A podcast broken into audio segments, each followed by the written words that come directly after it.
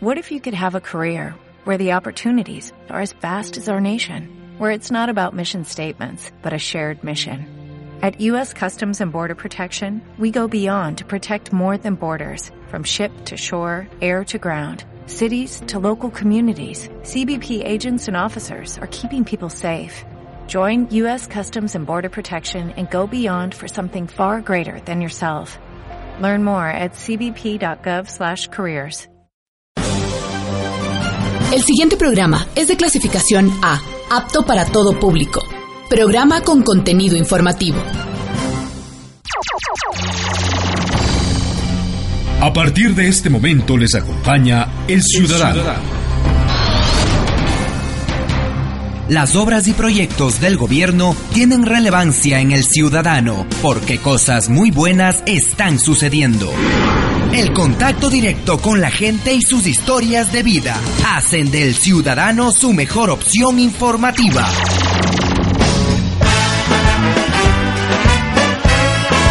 Amigos y amigas, bienvenidos y bienvenidas a una nueva emisión de El Ciudadano. El programa que además de buscar testimonios e historias de vida de la gente sobre diferentes ámbitos acerca de las labores que ejecuta el gobierno nacional. Mi nombre es Carlos Proaño. Les invito a seguirnos en la cuenta de Twitter arroba el ciudadano-ec. También llegamos por streaming en la página www.laciudadana.gov.es.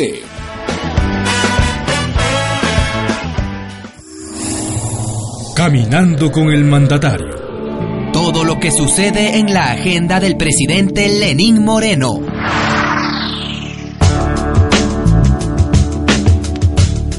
Este martes 23 de enero, el presidente de la República, Lenín Moreno, viajó hasta la provincia de Imbabura para ser parte de la presentación del avance de la obra civil del sistema de agua potable Pesillo Imbabura y el reinicio de trabajos en la circunvalación de Otavalo.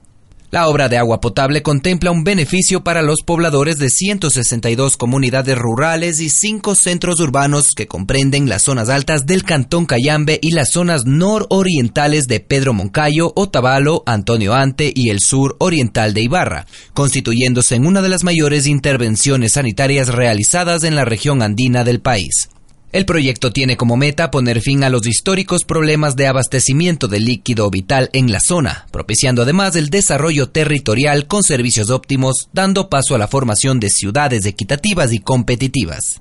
El caudal de agua que alimentará Pesillo Imbabura provendrá del proyecto de riego Cayambe Tabacundo, a través de un túnel de trasvase por el que se canalizarán hasta 700 litros de agua por segundo. En cuanto a los trabajos en la circunvalación de Otavalo, de acuerdo a las autoridades, se vuelven prioritarios para esta obra que cuentan con carriles laterales que están habilitados al tráfico vehicular y cuenta con señalética. En el sector se encuentran unidades educativas y los trabajos buscan eliminar el riesgo de accidentabilidad debido al elevado tráfico de entrada y salida vehicular. Reportó para ustedes Pablo Coronel. Caminando con el mandatario. Todo lo que sucede en la agenda del presidente Lenín Moreno. El ciudadano presenta las noticias del día. El presidente de la República, Lenín Moreno, llamó a los ecuatorianos a reflexionar profundamente respecto a las siete preguntas que serán sometidas al dictamen de las urnas el próximo 4 de febrero. Insistió, por ejemplo, que un voto mayoritario a favor de las propuestas allana el camino para avanzar hacia un país con una democracia más sólida. Cada una de las preguntas tiene una razón de ser. Están pensadas para que de ser aprobadas construyamos juntos un mejor país. Tengamos más empleo, más seguridad para nuestros hijos y bienestar para toda la familia, aseveró el primer mandatario. El país es el que ganará con la consulta. No hay perdedores cuando el pueblo opina. Hagamos de esta consulta la consulta del sí a la alegría, del sí a la esperanza, del sí al futuro seguro, honesto y transparente de nuestros hijos, agregó el jefe de Estado. Representantes de la Federación Médica Ecuatoriana y de los colegios de médicos del país se reunieron con el presidente de la República, Lenín Moreno, para analizar, entre otros temas, la importancia de que se apruebe el Código Orgánico Integral de Salud, cuerpo legal que entre los aspectos relevantes contiene la gratuidad de la atención en salud, regulaciones de la Autoridad Sanitaria Nacional, provisión de medicamentos en los hospitales y centros de salud, etc. El gobernante calificó de histórica a la reunión debido a que los médicos regresaban al Palacio de Gobierno luego de un distanciamiento con el anterior régimen. Aseveró conocer las propuestas planteadas por los profesionales en relación al Código de la Salud que se discute en la Asamblea Nacional y resaltó que esta cita es producto de los diálogos que impulsa el gobierno desde el inicio de su gestión. La ministra de Salud Verónica Espinosa recordó que son casi seis meses de conversaciones entre los colegios de médicos, la Federación Médica Ecuatoriana y 3.000 especialistas, técnicos y profesionales de la salud que aportaron para la construcción del nuevo código. Por eso criticó que haya un grupo de galenos quienes se oponen a ese cuerpo legal que deberá aprobar la Asamblea en segundo debate. De su lado, José Eras, presidente de la Federación Médica Ecuatoriana, agradeció la apertura del primer mandatario y puntualizó que la intención de los galenos es brindar una atención de calidad. Insistió que el único afán de la federación es velar por la salud de los ecuatorianos y enfatizó que no están diciendo no a la impunidad si se cometen errores sanitarios, pues hay que seguir un debido proceso y hay que sancionar. Esto en relación al código orgánico que contempla la creación de una superintendencia de salud y la posibilidad de demandar al personal o al establecimiento por mala práctica médica. Facilito es el nombre con que se denomina a la red de servicios que la Agencia Nacional de Tránsito pone a disposición de la ciudadanía para el pago de multas, infracciones, licencias de conducir, convenios de pago, certificaciones, entre otros. Según la Agencia Nacional de Tránsito, en todo el país se habilitaron alrededor de mil centros autorizados de recaudación que permitirán a los usuarios reducir el tiempo que se invierte en el cumplimiento de obligaciones y trámites. Los pagos se podrán efectuar a través de débito automático y pago en ventanilla de las instituciones financieras que se encuentran en el listado que se incluye en la página electrónica de la Agencia Nacional de Tránsito.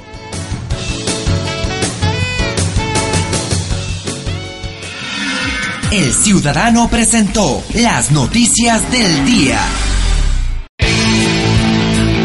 Siguiendo la pista.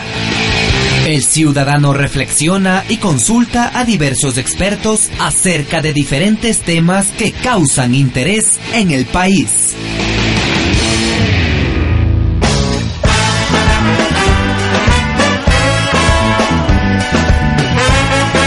Entre el 25 y 26 de enero se realizará la primera convención de organizaciones de la Economía Popular y Solidaria Ecuador. El objetivo, según ha trascendido en información oficial, es generar oportunidades y espacios para el fortalecimiento y la dinamización de los procesos de producción, distribución, circulación, financiamiento, comercialización y consumo de bienes y servicios que ofrecen los actores de la economía popular y solidaria. Para conocer más detalles al respecto, conversaremos con la señora Lucía Calderón. Ella es presidenta de la Cámara de la Economía Popular y Solidaria de Pichincha. Señora presidenta, muy gentil por su participación. Antes de ir a detalles del evento en sí, por favor comencemos brindando una explicación acerca de lo que es la economía popular y solidaria y sobre todo su impacto en la generación de desarrollo para el país.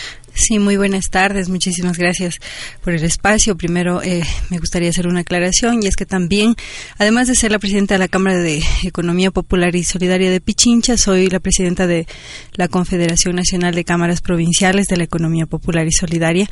Y la aclaración precisamente porque somos las dos entidades junto con la red de Pichincha que estamos organizando la convención. Y bueno, eh, la economía popular y solidaria es un sistema económico legalmente reconocido por la Constitución de la República del Ecuador, que se forja legalmente en el 2008.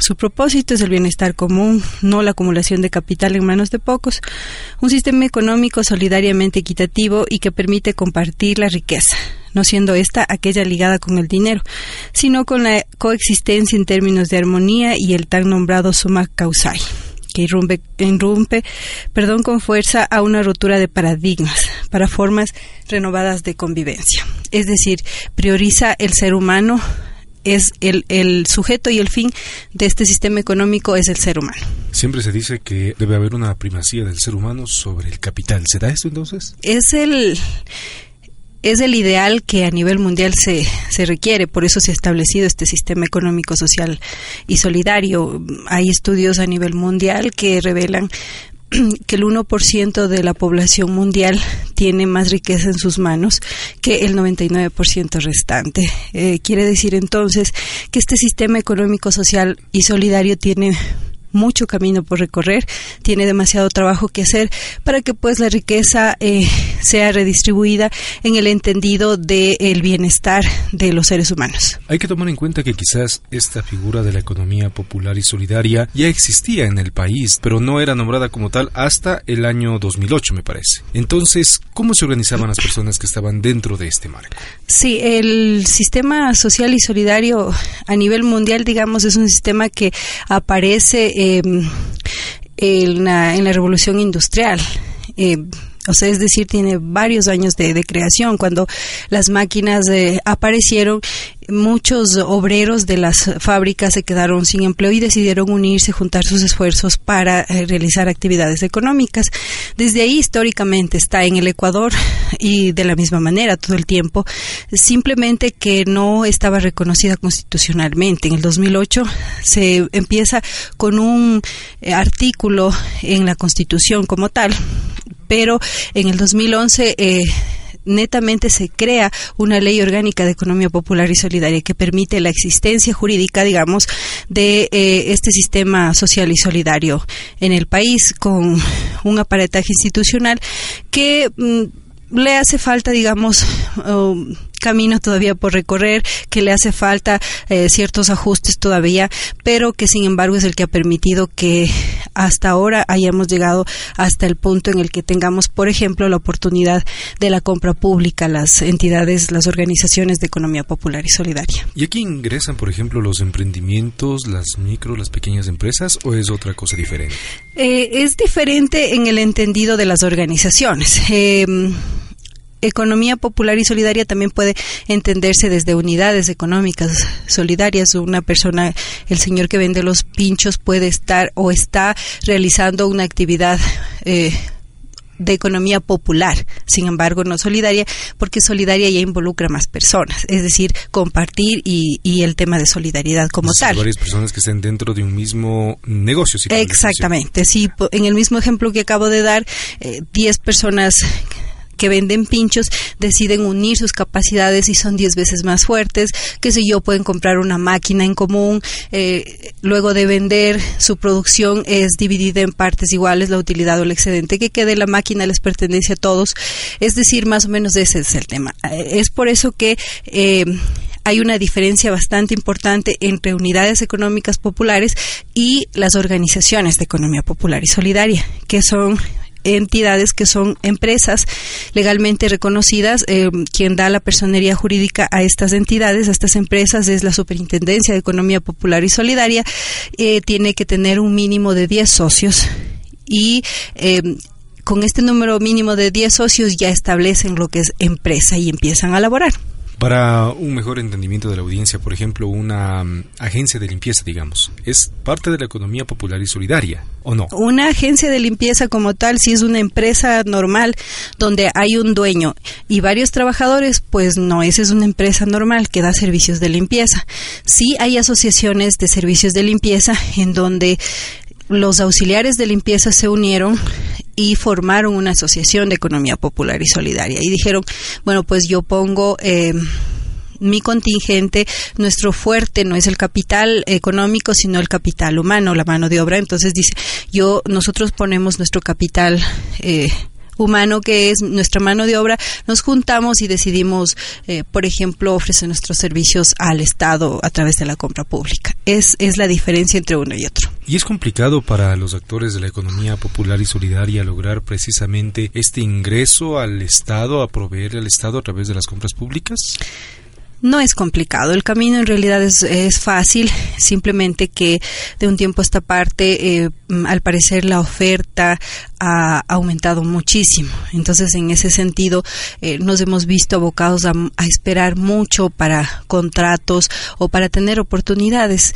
Es por eso que ha entrado, digamos, en el escenario las cámaras, en este caso las cámaras provinciales de economía popular y solidaria, para hacerse cargo de este tema específico. Bueno, pues eh, levantando propuestas de proyectos, por ejemplo, para que se haga una revisión de cuál es la oferta versus la demanda a nivel público, de manera que sepamos cuál es la realidad. Estamos trabajando en eso, por ejemplo, en la Cámara de Pichincha, para saber cuál es la realidad y cuál es la expectativa que las organizaciones debemos tener. Y de no haberlas, bueno, pues eh, de la misma forma, unidos y organizados, tratar de eh, integrarnos al campo privado, en cambio, a ofrecer los servicios desde la especialización ya no en, en la limpieza, porque ya la tenemos a la experiencia, sino en la parte administrativa, que si se quiere es todavía nuestra falencia. Entonces ahí es donde estamos trabajando las cámaras precisamente. Pero quizás esta competencia no revela que ya hay en el país mayor conciencia y mayor interés precisamente por formar parte de esta economía popular y solidaria. Mm, demasiado por hacer en este sentido. Sí, eh, a priori le puedo decir que hay mucho interés en este sistema. Sin embargo, a veces también existe un pequeño entendimiento de que simplemente ingreso por el asunto de la compra pública. Estamos también responsabilizados de las cámaras para hacer una formación en economía popular y solidaria, que es lo que nos hace falta a las organizaciones. Pero, por supuesto, la oportunidad de la compra pública para nosotros es una realidad. A partir del 2008 empezaron las organizaciones textiles con este proyecto emblemático de Hilando el Desarrollo, por ejemplo, una gran oportunidad que ha dado eh, la posibilidad de llevar el pan a la mesa de varias familias desde el 2008 y eh, algo hermoso que pasa en este caso y es que eh, madres realizan o elaboran los uniformes para los chicos de las escuelas públicas, ¿no? Ese es, uno de los temas que ha dejado este este emblemático programa de Hilando el Desarrollo eh, liderado por el Ministerio de Educación a través del Gobierno Nacional. Claro, y ese fue un gran avance, ¿no? Porque recordemos cómo era la compra de uniformes hace mucho tiempo atrás, cuando una empresa generalmente se dedicaba a manejar todo el mercado, pues de ahí las cosas como que no eran ni tan claras ni tan provechosas para el resto de ecuatorianos, pero cuando ya empezaron los propios artesanos, los propios manufactureros de aquí del país a hacer las cosas, como que la situación cambió para todos. Así es, precisamente estamos empoderados de esa oportunidad que se nos ha dado y, eh, por ejemplo, contrarios totalmente a un proyecto de ley que fue eh, ingresado en el mes de diciembre a la Asamblea Nacional, está elaborado por el asambleísta Henry Cucalón de la bancada social cristiana. Tiene el apoyo, el respaldo de las 13 firmas de, de las demás personas de la bancada social cristiana en donde prácticamente eh, lo que se solicita en este proyecto de ley eh, es que la economía popular y solidaria se quede sin esta oportunidad de la compra pública. Estamos eh, totalmente atentos a que esto no pueda suceder. Entendemos que ya se hizo una revisión primera también. Hemos hablado con el señor presidente de la Asamblea, con el señor eh, vicepresidente. Nos han ofrecido todo el respaldo, todo el apoyo. De todas maneras, estamos muy pendientes y alertas a que eh, algo como eso no pueda pasar, ni siquiera sabemos por qué alguien pudo tomarse tanto tiempo para elaborar un proyecto que haga daño a demasiadas familias en el país, como mencionaba hace un momento, que nos limitaría el llevar inclusive eh, el pan a nuestras mesas, a las de nuestros hijos. Aproximadamente qué porcentaje de la economía del país depende de la economía popular y solidaria y además, ¿qué ven ustedes tal vez por ahí en el análisis de este proyecto que usted comenta, ¿qué ven de fondo? Nos, eh, estamos eh, prácticamente las organizaciones de economía popular y solidaria, según data de la Superintendencia de Economía Popular y Solidaria, a junio del, a diciembre, perdón, del 2017, em, alrededor de 13.000 organizaciones ya de economía popular y solidaria y cada organización tiene eh, un promedio de 50 socios, 50 mil familias. Demasiada gente y eh, esto hablando desde el entendido, de las organizaciones del sector real de la economía popular y solidaria, porque también representamos un gran sector que es el sector financiero, por ejemplo.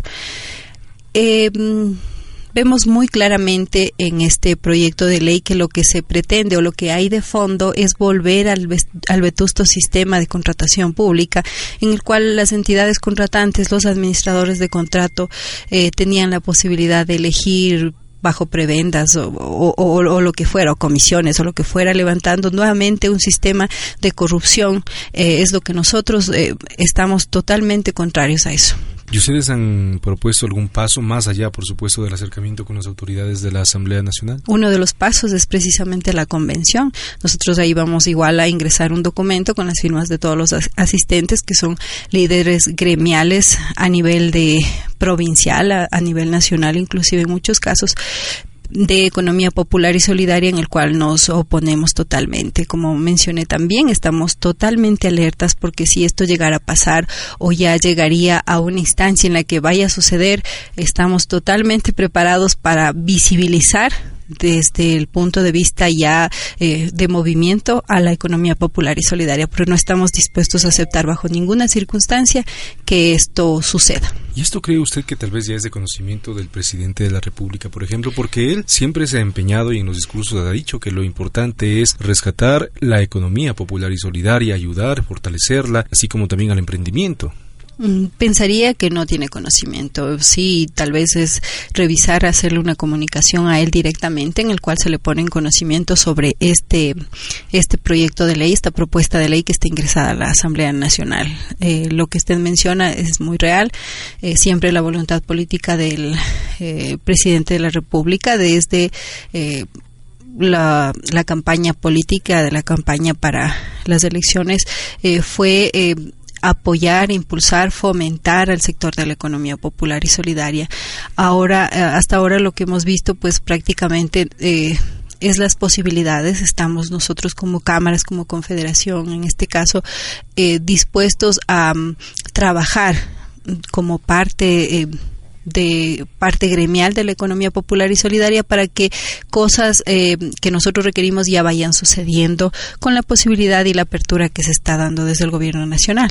Regresando al objetivo de este evento que ustedes están programando, ¿qué se requiere en materia de políticas públicas para lograr el objetivo precisamente de fortalecer, de dinamizar a este sector? Bueno, ah, hace falta, por ejemplo, eh, muchos temas, pero por ejemplo, institucionalizar la economía popular y solidaria. Tenemos un pedido puntual que se lo manejó a través de Consejo Consultivo Productivo y Tributario también, y es que eh, se piensa en la posibilidad de generar un ministerio para la economía popular y solidaria en el entendido de que eh, hace falta eh, que se que haya una entidad que interrelacione todas las actividades de la, de la, economía, ¿no? Porque nosotros tenemos relación directa con el Ministerio de Industrias y Productividad, porque somos productivos, con el Ministerio de Inclusión Económica, bueno, pues porque tenemos un fondo social, si se puede decir, tenemos eh, eh interrelacionados, estamos también, perdón, con la Superintendencia de Economía Popular y Solidaria y con AFIB, CFN, Ban Ecuador, es decir, necesitamos una entidad que agrupe institucionalmente a, a todo lo que sucede dentro del marco público eh, de manera que eh, tareas y acciones vayan aterrizando en el día a día de este sector. Pero eso sí puede dar el objetivo que usted desea, ¿no? Podría alguien por ahí decir, ya están otra vez con más burocracia, otro ministerio más, otra cartera de Estado más. Tal vez podría darse esa crítica. Eh, sí, precisamente por eso lo que se dio en Consejo Consultivo fue eh, la creación de la subsecretaría dentro del MIPRO, de Economía Popular y Solidaria. Lo que nosotros queremos es que eh, sucedan las cosas si es un ministerio, si se cree que un ministerio, eh, al, al, manejar estudios responsables, por supuesto, se cree que un ministerio no es lo apropiado, eh, seguiremos manejándonos a través de la subsecretaría que el MIPRO ha creado para la EPS. Eh, aún creemos que todavía es un poco insuficiente, hace falta un poco más, sin embargo vamos a seguir trabajando desde donde sea hay una política y una bandera de la Confederación Nacional de Cámaras Provinciales de Economía Popular y Solidaria y esta es la construcción. Nosotros estamos desde el punto de vista constructivo, eh, desde el punto de vista positivo siempre queremos sumar, estamos responsabilizados en que queremos mucho del Estado, pero sabemos también que hay mucho por hacer de nuestra parte. Entonces, eh, no queremos simplemente eh, em, pedir y pedir, sino también responsabilizarnos, que sea un dar y recibir, que sea un ganar-ganar. Y en el tema de la dinamización, ¿qué se puede hacer? Bueno, eh, lo mismo, demasiado por hacer, estudios como los que mencionaba hace un momento, que se están levantando a través de la Cámara de Pichincha, eh, con el apoyo del CERCOP, por ejemplo, con, estamos solicitando el apoyo del Ministerio de Finanzas, viabilizar este, o, o, transparentar el tema de cuál es la oferta versus la demanda, nos va a permitir aterrizar en un plano de cuál es la realidad, eh, hasta dónde debemos esperar de la compra pública o de lo contrario vamos a poner todas nuestras energías en buscar al sector privado, por ejemplo. Eh, se dinamiza, por ejemplo, a través de esta ley que fue, eh, que está dentro eh, de la ley de reactivación económica, impulsada por el Servicio de Rentas Internas, en el cual se da el 10% de deducibilidad adicional a las empresas privadas que compren con organizaciones de economía popular y solidaria. Es otro tip que nos hace eh, mucho, eh, muchísimo más eh, competitivos en este caso. Nos va apoyando un paso a la vez. Queremos llegar a mucho más que eso, pero estamos um, contentos con lo que hemos recibido hasta ahora, con lo que hemos ido caminando. La organización como tal tiene un año prácticamente, la, la Confederación, la Cámara de Pichincha y todas las cámaras adheridas a la Confederación Nacional. Eh, entendemos que todavía hay mucho camino por recorrer, hay demasiado trabajo por hacer por la economía popular y solidaria del Ecuador. Y justamente uno de esos caminos creo que lleva por el ámbito de la competitividad, porque en realidad siempre para una organización de este tipo va a ser complicado competir contra una empresa grande que ya estaba en el mercado por muchos años y ahí es donde entra también la capacitación. Sí, por supuesto, necesitamos capacitarnos, eh, importantísimo, necesitamos reconocer la fuerza que tenemos. Le doy un ejemplo, en la Cámara de Pichincha eh, hay un directorio textil, tenemos directorios por cada línea de, por cada sector y hay un directorio textil que eh, está revisando, ya hemos tenido los primeros acercamientos, está eh, revisando la posibilidad de crear una red de integración económica. Este es un paso más arriba de, de las asociaciones, es decir, las si en el sector del de textil el promedio de socios, digamos, es 15 socios, eh, al unirse, al, tener una asociación 15 socios y 15 máquinas para producir para los 15 socios, está bien, pero si se unen 20 eh, multiplican las capacidades por 20 y las posibilidades y se hacen más fuertes. Entonces, eh, desde ahí perfecto. Para la asociación sola era difícil contratar servicios administrativos, por decirle un ejemplo, servicios de marketing, eh, socialización a través de páginas web, eh, temas de Google AdWords, por, por decirle unos ejemplos, ¿no? Pero cuando ya eh, la fortaleza está por 20, yo tengo la capacidad de sentarme y negociar con el proveedor de servicios administrativos y contratarle, pero ya el costo me va a salir muchísimo menor solo haciendo el ejemplo de, de, servicios administrativos, que es demasiado importante y que hay que reconocerlo, es nuestra, nuestra falencia, se puede decir. Pero, digamos, hay otro, hay otro caso puntual, por ejemplo, eh, ahora 20 organizaciones eh, tienen la, la total capacidad de negociar, por ejemplo, con una textilera. No es lo mismo que yo le compre 100 metros de tela para elaborar un, un contrato que me salió eh, que le compré 10 mil rollos. El precio definitivamente va a ser muchísimo mejor. Eso, por ejemplo, eh, es un es algo que no se ha estado visibilizando nuevamente que las cámaras estamos justamente para reconocer ese sistema que para darle validez para para impulsar este tema de reconocernos desde la responsabilidad no simplemente desde el hecho de ah, somos más fuertes y vamos a hacer o deshacer no es así desde la responsabilidad necesitamos capacitarnos necesitamos actualizar maquinaria por ejemplo pero sí somos muchísimo más fuertes que antes. Y si le estoy hablando que en una Cámara Provincial, al unirse 20 o unirse 30, figúrese usted lo que lograríamos al, al establecer una red de integración a nivel país, por ejemplo. Entonces seríamos una fuerza realmente eh, incomparable, una fuerza que tendría toda la capacidad de competir con las grandes transnacionales que ahora prácticamente son eh, somos el mercado de ellos prácticamente. Y en ese mismo camino, entonces, ¿qué se necesita para lograr esa gran convocatoria? Que las organizaciones se den cuenta, primero, de la fortaleza que constituimos y segundo, que se agremien a las cámaras de, sus provincias. Existen cámaras del conocimiento que tengo por lo menos ya en 19 provincias del país. Eh, mi sugerencia a todos los compañeros de organizaciones de economía popular y solidaria intégresen a las cámaras, intégrense a estas unidades eh, que van a permitir fortalecernos. Y si no son cámaras, bueno, intégresen a las redes o a las uniones. No estoy haciendo publicidad por un tipo o un estilo de, de aglutinamiento, de agrupación. Estoy haciendo eh, estoy haciendo énfasis en que la única posibilidad cierta que tiene la economía popular y solidaria del Ecuador es reconociendo su fortaleza desde la unidad, porque si no estamos unidos, pues ahí sí lamentablemente seguiremos siendo eh, como mencioné hace un momento, el mercado de las transnacionales simplemente. Quizás una de las preocupaciones de la gente es no tener ese seguimiento especializado, profesional, para que le vaya acompañando precisamente en todos estos procesos. ¿Ustedes lo dan? ¿Qué pasa con la gente que ya es parte de estas cámaras? Sí, precisamente nosotros como Cámara de Pichincha y puedo eh, decir que también de las cámaras afiliadas a la Confederación Nacional que lidero, estoy hablándole de, por ejemplo, de Manabí, de Cañar, Suay, Tunguragua, Pastaza, Orellana, El Oro.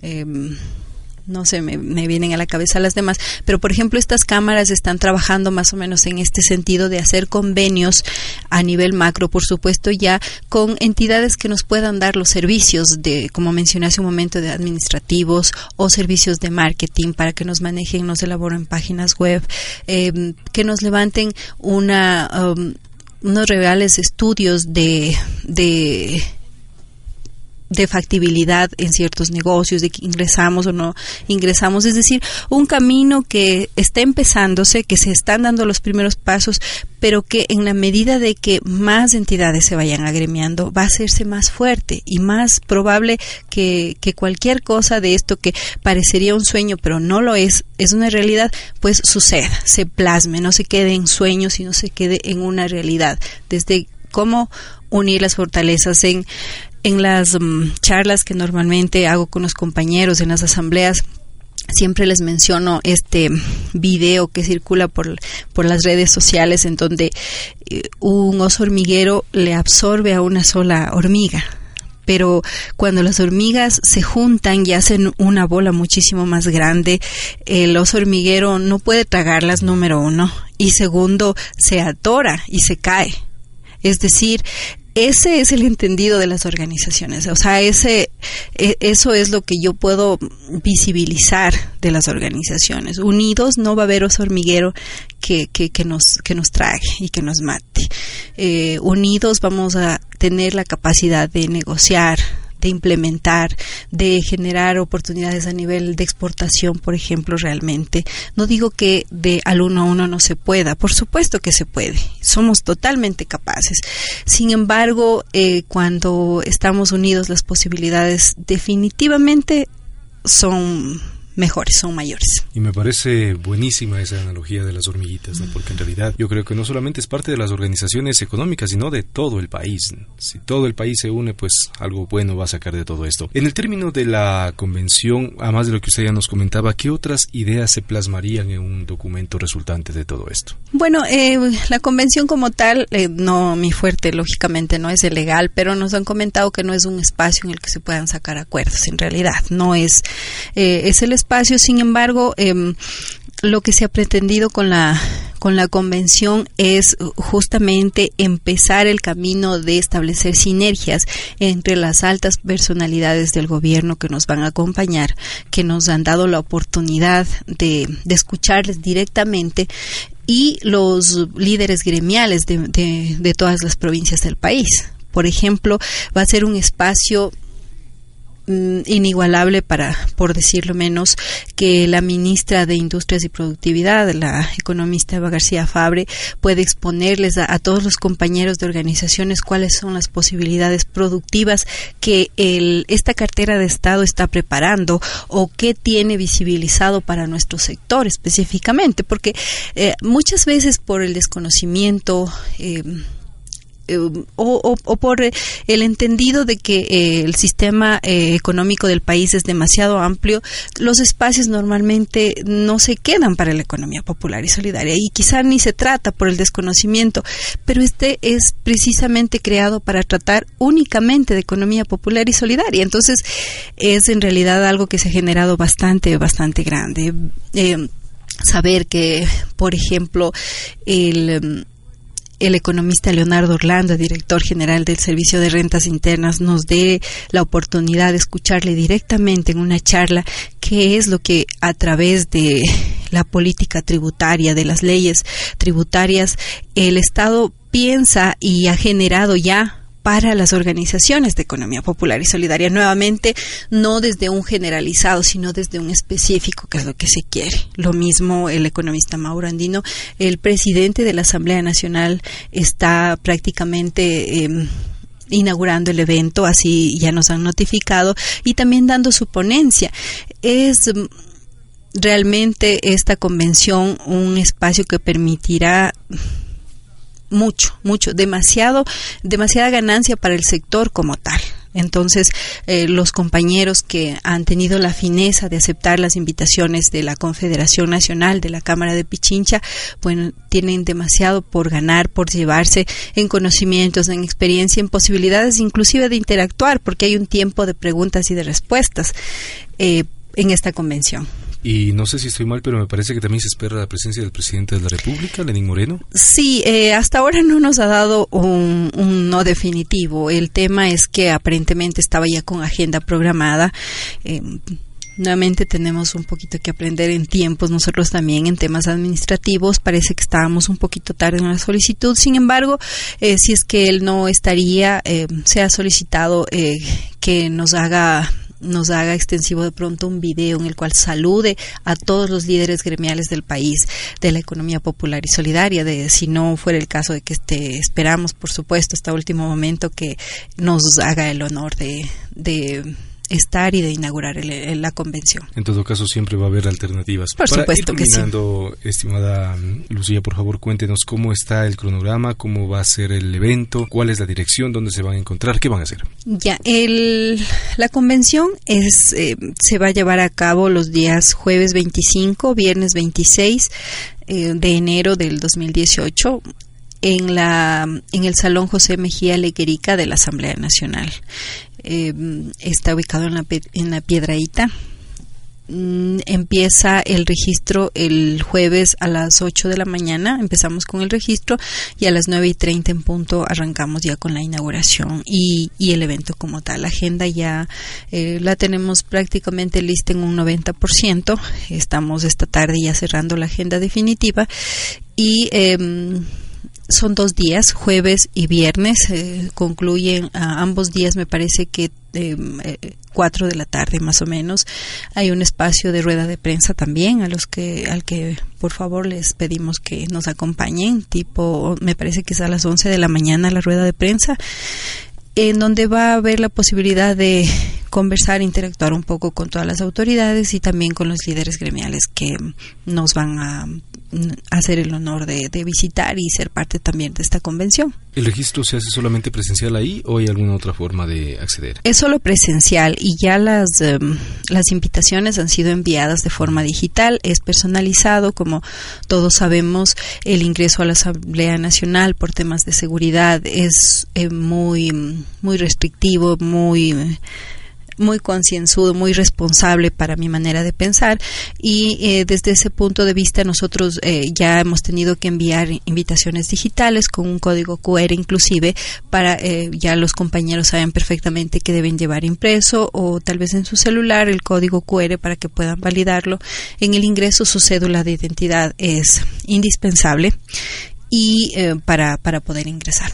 Perfecto, señora presidenta. Muchas gracias por su presencia en este espacio. No sé si tiene tal vez alguna información adicional que desee compartir con la ciudadanía, un mensaje final. Tenga la bondad. Em, bueno, el mensaje final eh, para el sector de la economía popular y solidaria nuevamente, compañeros, eh, aprovechen estos espacios de socialización del sector hagan, eh, hagan más fuerte el sector desde las posibilidades de unirse, de ser fuertes, agremiense a las cámaras provinciales o agremiense a, a las uniones, a las redes de integración económica, seamos fuertes pensemos en que la bandera de la economía popular y solidaria pues es precisamente la solidaridad. Eh, esa es la invitación que yo tengo eh, siempre como dije desde el entendido de el positivismo vamos eh, por construir vamos siempre sumando em, hay no siempre las cosas salen o suceden como nosotros quisiéramos. Sin embargo, eh, nosotros, si nosotros vamos con la energía positiva de que todo va a suceder, bueno, pues eh, eh, seguramente muchas cosas buenas se vienen para la economía popular y solidaria y eso sí puedo decirlo, yo estoy segura de que, de que así va a ser. Y nos hacemos eco entonces de ese mensaje. Si usted desea, pues en algún momento cuéntenos, venga aquí a la radio, cuéntenos cuáles son las conclusiones que sacaron de esta convención y sobre todo las proyecciones que tendrán para este año seguramente. Así que invitada, señora presidenta. Mm, por supuesto, muchísimas gracias, muy, muy amable por la invitación. Gracias a usted por estar aquí. Hemos conversado con la señora Lucía Caderón. Ella es presidenta de la Cámara de Economía Popular y Solidaria y de la Confederación Nacional de Cámaras Provinciales de la Economía Popular y Solidaria. Ese detalle me faltaba, pero ahí está presente. Muy gentil entonces. Hasta la próxima. Hasta la próxima. Muy amable. Gracias. Siguiendo la pista. El ciudadano reflexiona y consulta a diversos expertos acerca de diferentes temas que causan interés en el país.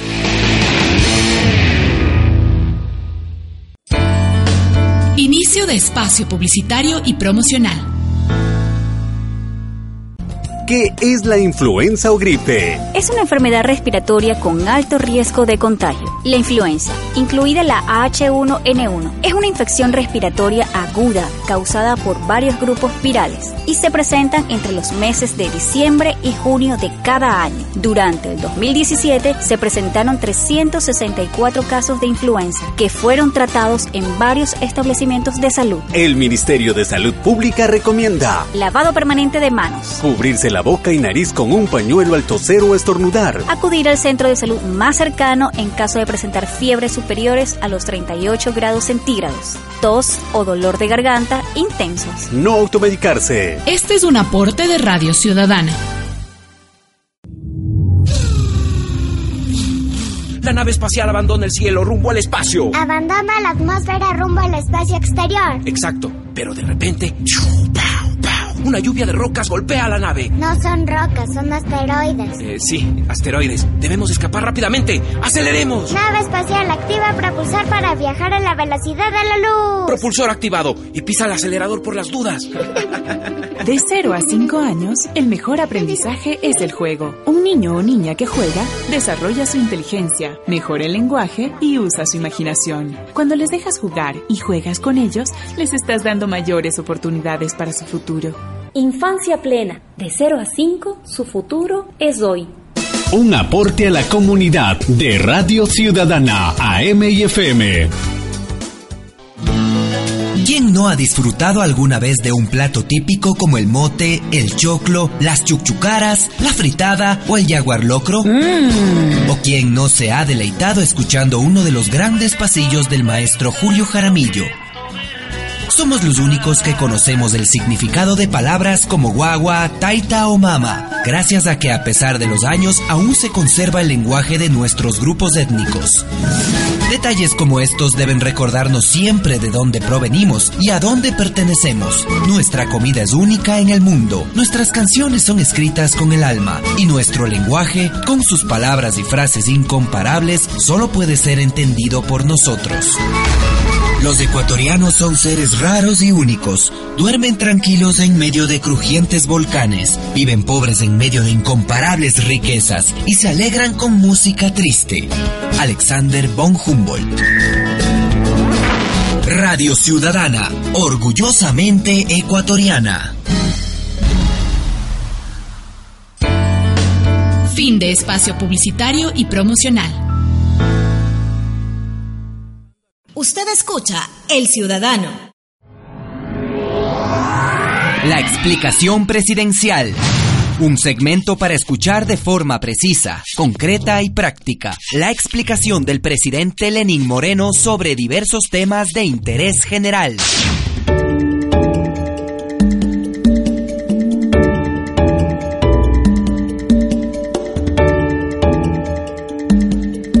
Los beneficios de la gran minga agropecuaria siguen llegando a los agricultores con entrega de títulos de propiedad, así como kits agrícolas, créditos productivos, entre otros. Para el gobierno, la legalización de tierras es primordial para erradicar la pobreza, convertir a los agricultores en sujetos de crédito y permitirles el acceso a otros programas. De acuerdo a información oficial, desde el 24 de mayo del 2017 se han entregado 18.000 títulos de tierras rurales, mientras que a través de Ban Ecuador se han proporcionado 250 millones de dólares en créditos para potenciar la producción agrícola. Asimismo, se dio a conocer que hasta el momento la gran minga agropecuaria ha beneficiado ya con sus productos a casi 300.000 personas en el Ecuador. También se ha asegurado la siembra mediante pólizas agrícolas para que los agricultores no pierdan la inversión y se seguirá mejorando la producción y comercialización. Según el régimen, el sector agrícola es el que genera más empleo en el país. Por ello, a través de la Gran Minga se llegará con los beneficios a la mayor cantidad de productores.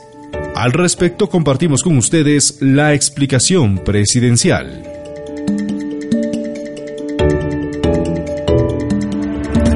Estamos trabajando para todos sin cesar, sin distinciones de geografía y mucho menos de razas, de creencias o de preferencias políticas Vamos a trabajar para todos. Somos el gobierno de todos.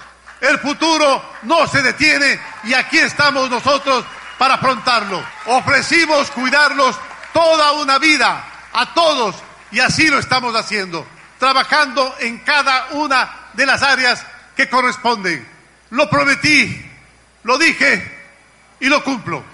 Con orgullo y con muchísima satisfacción puedo demostrar que los programas sociales benefician de manera especial, especialísima, a quienes debemos dar preferencia, a los que más lo necesitan, entre esos los queridos campesinos del Ecuador.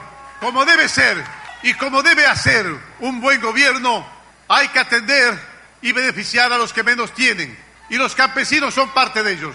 Una de nuestras prioridades es garantizar el acceso a los servicios básicos a todos, sin excepción, para que todos los ecuatorianos gocemos de una vida digna a la cual tenemos derecho. Y al mismo tiempo generar nuevas oportunidades de desarrollo, nuevas oportunidades de progreso. El gobierno de esta revolución renovada, porque así son las revoluciones, las revoluciones no se atoran, no se atascan, las revoluciones están hechas para salir adelante, para cada vez rever, revisar, repasar, reemplazar lo que se ha hecho mal, a renovar, a hacerla más humana que nunca. Hoy también, por ejemplo, a través de la gran minga agropecuaria. Felicitaciones, nuevos propietarios de tierras. Vamos a continuar entregando tierra al que la trabaja, que es el campesino, que es el agricultor, aquella persona que se desvela, aquella persona que con sus madrugadas aporta a la alimentación del país, aquella persona que se deslumbra con los amaneceres, que se deslumbra con los arreboles del atardecer. Ese es nuestro campesino. A regresar todos la vista al campo, que demasiado tiempo ha permanecido abandonado. Ahora, queridos hermanos, ustedes tienen tierras propias, terrenos propios, para que los cultiven con más ganas, con más energía, con más esperanza, pensando en el futuro no solamente de ustedes, de sus hijos, porque ese, esa propiedad será el patrimonio familiar, lo que ustedes hereden a sus hijos, más esa tenacidad para cuidar la tierra, para trabajarla por un gobierno responsable. Cuiden sus terrenos, cultívenlos adecuadamente para que la tierra produzca los frutos que alimentan a las ciudades y al campo. Recordemos que el 60% de los alimentos que van a la ciudad provienen del campo. Son ustedes, ustedes los que alimentan las ciudades. La legalización de tierras es primordial para erradicar la pobreza, porque les da a los campesinos tranquilidad y seguridad jurídica. Los convierte, óiganme bien, los convierte en sujetos de crédito. Les permite acceder a programas como Casa para Todos, Impulso Joven y a los jóvenes. No se olviden que en el programa Casa para Todos estamos construyendo casas en todo el Ecuador. 20 mil casas se iniciaron su construcción y ya se están entregando. Por supuesto, los ríos no se queda aparte. Gracias a la gentileza de los alcaldes, ahora tenemos los terrenos listos y hay programas que están en camino y programas que vienen para el futuro. Préstamos a las mujeres productoras, capacitación, asistencia técnica que estamos brindando absolutamente todos. Hasta hace poco, hasta hace poco, oiganme bien, muchos productores agropecuarios no podían prosperar porque no tenían créditos. Esa realidad ya no va más. De ahora en adelante, créditos preferenciales para nuestros campesinos, para que puedan pagarlos, para que puedan producir la tierra. Y es que a la banca privada no le interesaba tener créditos en este sector, pero la banca pública debe tener como actividad primordial, como actividad preferencial, dar créditos a los campesinos. Por eso nuestros campesinos no tenían más remedio que acudir a los chulqueros, a los agiotistas, a los usureros. Ya no va más, porque ahora ustedes tienen su banco del pueblo que les ayuda para que puedan producir. Hemos transformado ya esa realidad. Ahora damos créditos por igual a microempresarios pequeños, a pequeños comerciantes, a jóvenes, a campesinos, para que produzcan, para que todos mejoren sus condiciones de vida. Vamos a hacerlo, no se preocupen compañeros. Lo ofrecimos en campaña y lo vamos a hacer. La explicación presidencial. Un segmento para escuchar de forma precisa, concreta y práctica la explicación del presidente Lenín Moreno sobre diversos temas de interés general. Noticias internacionales en el Ciudadano.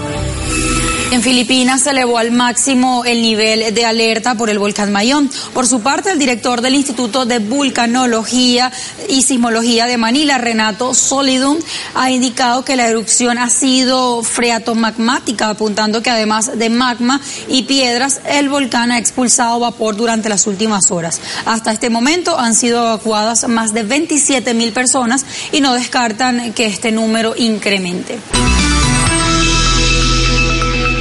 Este martes se registró un sismo de magnitud 6.4 en Yakarta, la capital de, Indonesia, y han descartado alerta de tsunami. Según el Servicio Geológico de los Estados Unidos, el epicentro del movimiento telúrico se situó a unos 81 kilómetros al suroeste de la provincia de Banten, frente a la costa de la isla de Java, con una profundidad de 43 kilómetros. Afortunadamente, hasta ahora no se reportan víctimas ni daños materiales. Seguimos con el Líbano, donde las reacciones por la ofensiva de Turquía en la localidad de Afrin contra las fuerzas democráticas sirias no se han hecho esperar. En el Líbano, la comunidad kurda ha denunciado ante la embajada rusa de, ese país los ataques. Cientos de ciudadanos kurdos han tomado las calles y marcharon hasta la embajada rusa en Beirut, donde protestaron y denunciaron la incursión del ejército turco en el territorio sirio kurdo de Afrin. Recordemos que este sábado aviones de guerra turcos comenzaron a bombardear posiciones kurdas en Afrin poco después de que el presidente del país, Recep Tayyip Erdogan, anunciara el lanzamiento de la operación militar llamada la Rama de Olivo. Mientras en Siria, tras el tercer día de los ataques de Ankara contra las fuerzas kurdas, grupos de estudiantes organizaron una campaña de donación de sangre, la cual está equipada para las condiciones de emergencia en esa ciudad y para poder ayudar a los heridos y necesitados. El presidente turco, Recep Tayyip Erdogan, declaró que Turquía no va a dar un paso atrás en la operación militar en la Afrin, dominada por los kurdos en el norte de Siria. Seguimos hablando de Siria. Allí se realizaron los funerales de las personas asesinadas durante los ataques aéreos kurdos en Afrin. Una gran multitud recorrió las, calles para acompañar los féretros de los fallecidos. Durante esta ceremonia, varios asistentes aseguraron que Afrin es para quien lo defienda y no para los extraños. Las iniciativas políticas para superar la crisis y los esfuerzos antiterroristas en Siria exigen de la comunidad mundial adoptar las medidas necesarias para la inmediata detención del asalto turco. Las autoridades sirias y sus aliados rusos responsabilizan a Estados Unidos de la embestida turca contra Afrin. Asimismo, critican que Francia aprovechó el caso para politizar en el Consejo de Seguridad la cuestión humanitaria de Gota Oriental e Idlib. El pueblo critica que la actual escalada agresiva turca forma parte de la continua política hostil de Ankara hacia su país desde el inicio de la crisis. Mientras el ejército sirio y sus aliados continúan su ofensiva antiterrorista. A pesar de los intentos de Turquía y Estados Unidos, Damasco promete que también pondrá fin a la presencia militar extranjera en territorio sirio. Hisham Nus, Telesur, Damasco, Siria. El ejército sirio ha comenzado la segunda fase de la gran ofensiva a fin de recuperar la ciudad homónima de Idlib. Las fuerzas sirias, apoyadas por las tropas aliadas, han realizado un gran asalto para recuperar unos 900 kilómetros cuadrados del campo oriental de Idlib, que están ocupados por los grupos terroristas.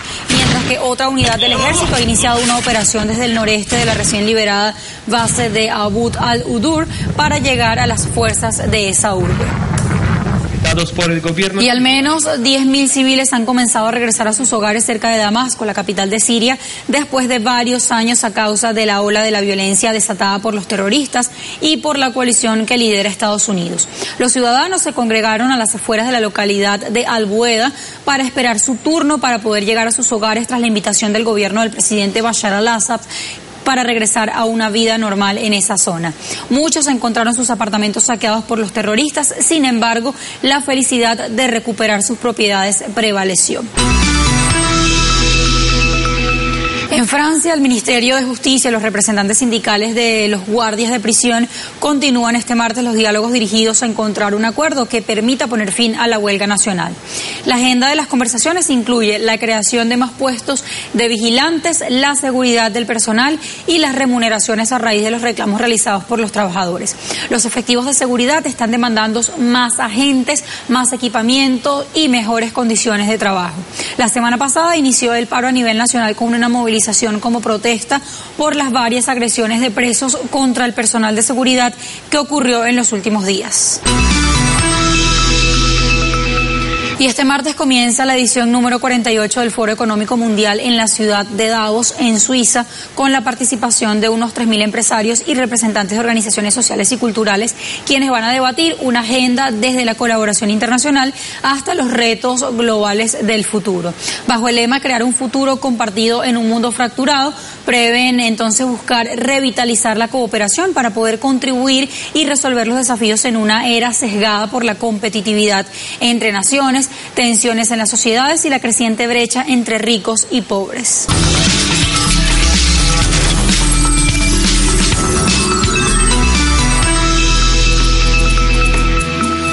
Siguen las informaciones. Hablamos ahora de Puerto Rico, donde el gobernador Ricardo Rossello Nevares anunció el inicio de un proceso de venta de los activos de la estatal Autoridad de Energía Eléctrica AEE. E.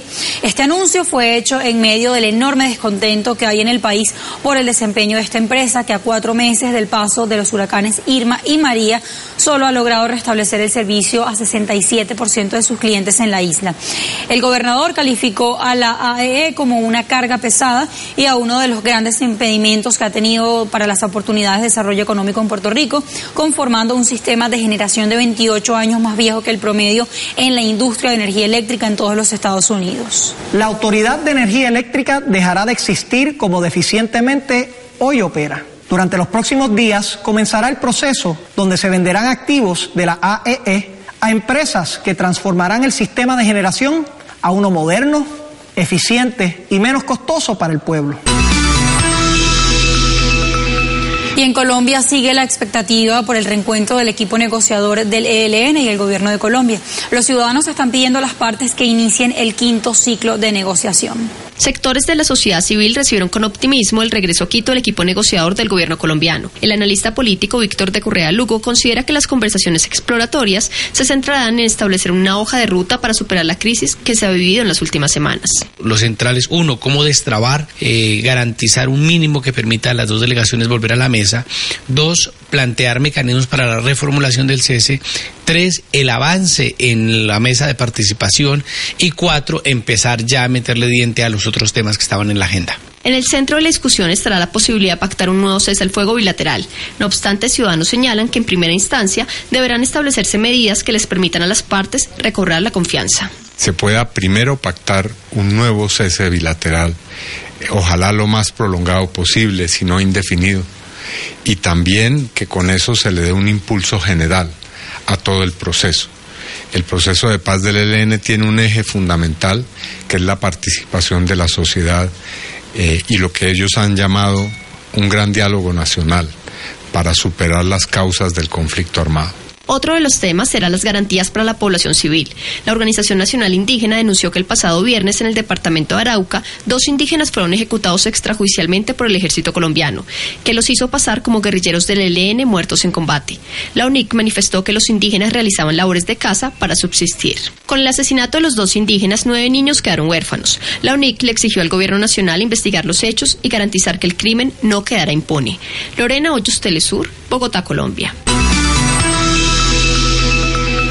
Revisemos entonces parte de la agenda de América Latina para hoy, específicamente Colombia, donde la Fuerza Alternativa Revolucionaria del Común FARC en Bogotá está invitando a los periodistas y medios de comunicación a la rueda de prensa en la Casa Colpin. Allí van a tratar temas sobre la retención y sobre el atentado contra la integridad física de una militante en Ciudad Bolívar.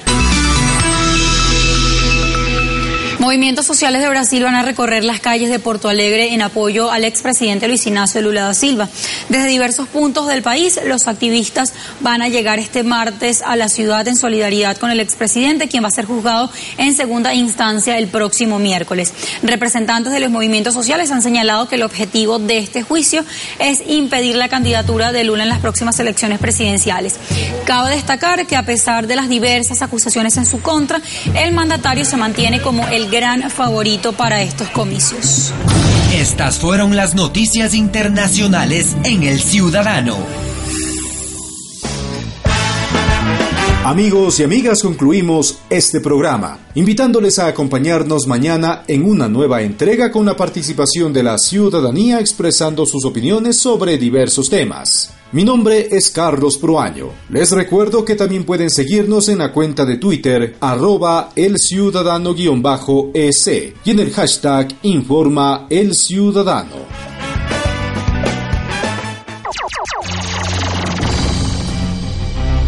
Estuvo con ustedes el ciudadano. Las obras y proyectos del gobierno tienen relevancia en el ciudadano porque cosas muy buenas están sucediendo. El contacto directo con la gente y sus historias de vida hacen del ciudadano su mejor opción informativa. Every day, we rise, challenging ourselves to work for what we believe in. At U.S. Border Patrol, protecting our borders is more than a job, it's a calling. Agents answer the call, working together to keep our country and communities safe. If you are ready for a new mission, join U.S. Border Patrol and go beyond.